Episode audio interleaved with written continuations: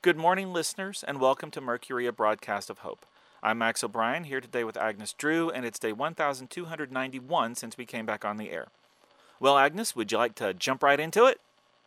Uh, for formality's sake, we should see if there is any other news to cover. Mm, nope, I got nothing. Hey, what about the dogs? I saw you playing with them yesterday. Some. They seemed fine, all doing well. That's good. Good. Um, oh, did you notice any extra zombies on the fence? Not any more than normal. Agnes, I'm not trying to be a jerk or anything, but I thought we were going to talk about your art project. Listeners, almost a month ago, Agnes and I did an art project on the air, specifically art therapy. We borrowed colored pencils and paper from William and drew shapes, triangles, and circles and colored them in. It was, for me, surprisingly fun. Then we were supposed to discuss what those pictures mean to us. Mine helped me realize my need to connect better with William as a part of this community, to find a way to, I think, bridge the gaps between us. Agnes decided hers would take a lot longer to talk about, so we agreed to save it. But now she says she's ready. I know, I know. I just. Hey, I'm not trying to force you to do or talk about anything. Obviously, this is a big deal to you. If you don't want to talk about it, we won't, and you can have more time. Just remember, you're the one who suggested it. I know, it's just a lot harder than I thought it would be. Okay, Agnes, I'm your friend. I will support you when you need it and give you space when you want it. I just don't know what to do here. Do I push you because this is important and you need to get it out? Or do I just ignore it and let you come to terms on your own? I'll do whatever you want, but I'm not the best person to know which way to go with this. Max, you are a good friend. I feel like I keep tricking you every time we sort of discuss me talking about this. I do want to talk about this. I just. I get it. This obviously touches a nerve. I'm going to assume this has something to do with the attack that occurred that that killed Jacob Esau when he saved you. When was it? Back in March? I'm not going to embarrass you, so I will ask simply with no pressure. Do you want to talk about this? I do. Uh, it's just not easy. It's. It, it is the zombie attack. You're right. The one that killed Jacob Esau.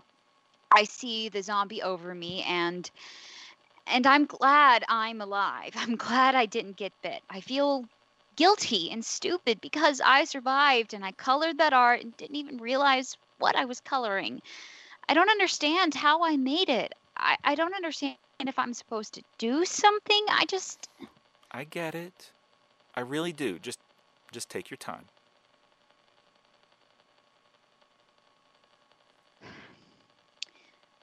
the picture I realized is a zombie. It, I, well, I just, I don't know if I intended to draw it.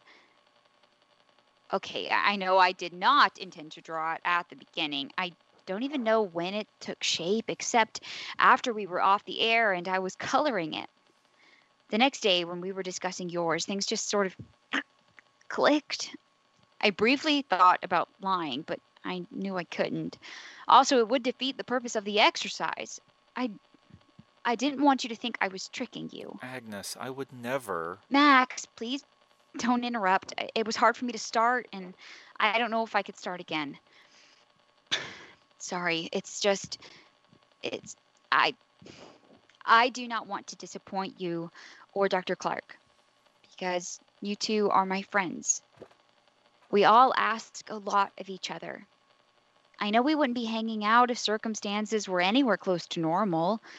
We are as unlikely as any three people can be.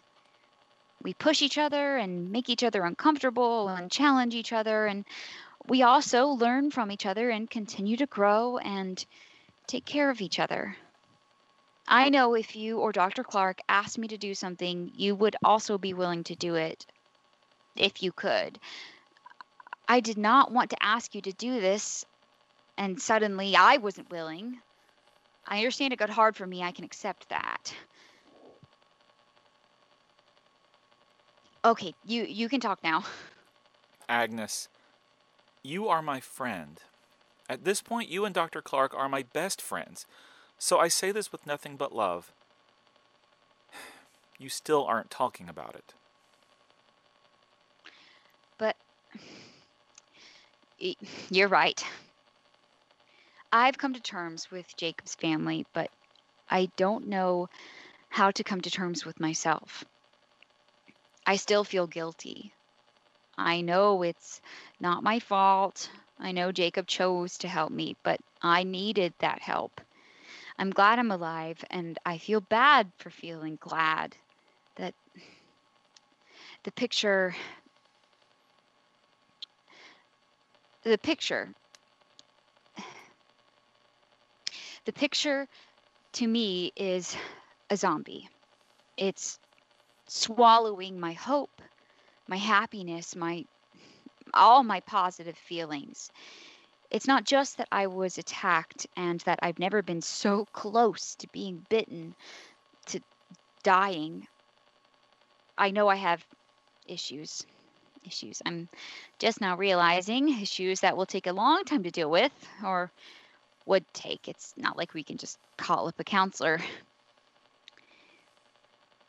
I'm so glad I have you and Dr. Clark and even William and Francis and the kids. This picture just feels like a zombie. The zombies are trying to pull all that away. Any good feeling I have, or or maybe I feel guilty that I have any good feelings in this time. So many people have suffered, do suffer. Does any of us have the right to feel happy? And and I say the words, I know it's ridiculous. I know we need all the positivity we can get. Otherwise, Lissa, uh, take it back to and as I say the words, please. okay. And as I say the words, I know that is ridiculous. I know we need all the positivity we can get. Otherwise, what is it all for? It feels like like a spiral. I see this picture. I realize I'm in a sort of spiral of guilt and fear and and even shame, all feeding one into the other. And I don't even know if I should be fixed. Why do I deserve to be fixed? Why wasn't Joshua fixed? Or all the people we've met that are traveling and know they're going to die? Brad Bradstreet, that former Marine traveling with his friends, he has cancer, terminal cancer, and he helps people. He deserves to be fixed. All the children from before and even after Medusa, they lost their homes and some lost parents and and they deserve to be fixed. Am I stupid because I'm wasting the opportunity? Am I guilty because I took a person's spot that could have done better? Am I wrong for even letting this affect me? Wow, Max, I'm not trying to be mean, but I think this is the longest I've ever heard you just listen to me. I know what you mean, and no offense taken. Agnes, I'm not Dr. Clark. I rarely know the right thing to say or the right study to reference. I crack jokes and toss out wild theories, but I will do my best to always listen. It's hard for me to know when just listening is the right thing to do. I feel your pain. No, no, wait, wait, wait. That might not be right. I understand your pain and that you're going through it. I obviously am not you. Even if we went through the exact same thing, I I can't promise that I would know exactly what you feel. But I recognize you feel it. And I, actually we, I know I speak for Dr. Clark, we want to help you. I may not know what that help looks like. Listening, Max. That that help looks like listening. I I would like to say something about your art. Is that allowed? Sure, Max. While I can see what you mean about your picture looking like a zombie swallowing something, I I actually think, and I mean this, because of all the colors and based on what you said, I think this zombie has something being pulled out of it. If I were to look at it and tell you what I think or feel about it, I think this is the struggle to remove what the zombies have, what the zombies are taking. That the person who drew this has reached into the very heart of a zombie through the most dangerous part of the zombie, its mouth, and have dragged out hope and love and all the goodness. And listen, I know me telling you that isn't going to magically change things. I don't expect a switch to be flipped and you're all better. I will continue to listen, on or off the air, but know that we are here for you. Even Francis, and probably even William, but especially Dr. Clark and I. And I want to say, I truly believe that there are probably others out there that want or need to know that they are not alone in their head, that they aren't the only ones going through what you're going through. While I may not know exactly how you feel, I promise there are others, and I truly believe you sharing this right now, or whenever you choose to, I believe that is helping one other person. And that's all we can hope for. That is how we take care of each other. Max, sign us off before I start crying. before we start crying. Listeners, this broadcast did not go the way I thought it was going, but know if you have thoughts you need to share, letters that need to be sent, well, we're all in this together. For Mercury, a broadcast of hope, this has been Max O'Brien with Agnes Drew. As we always say, and as we always try our best to do, take care of each other.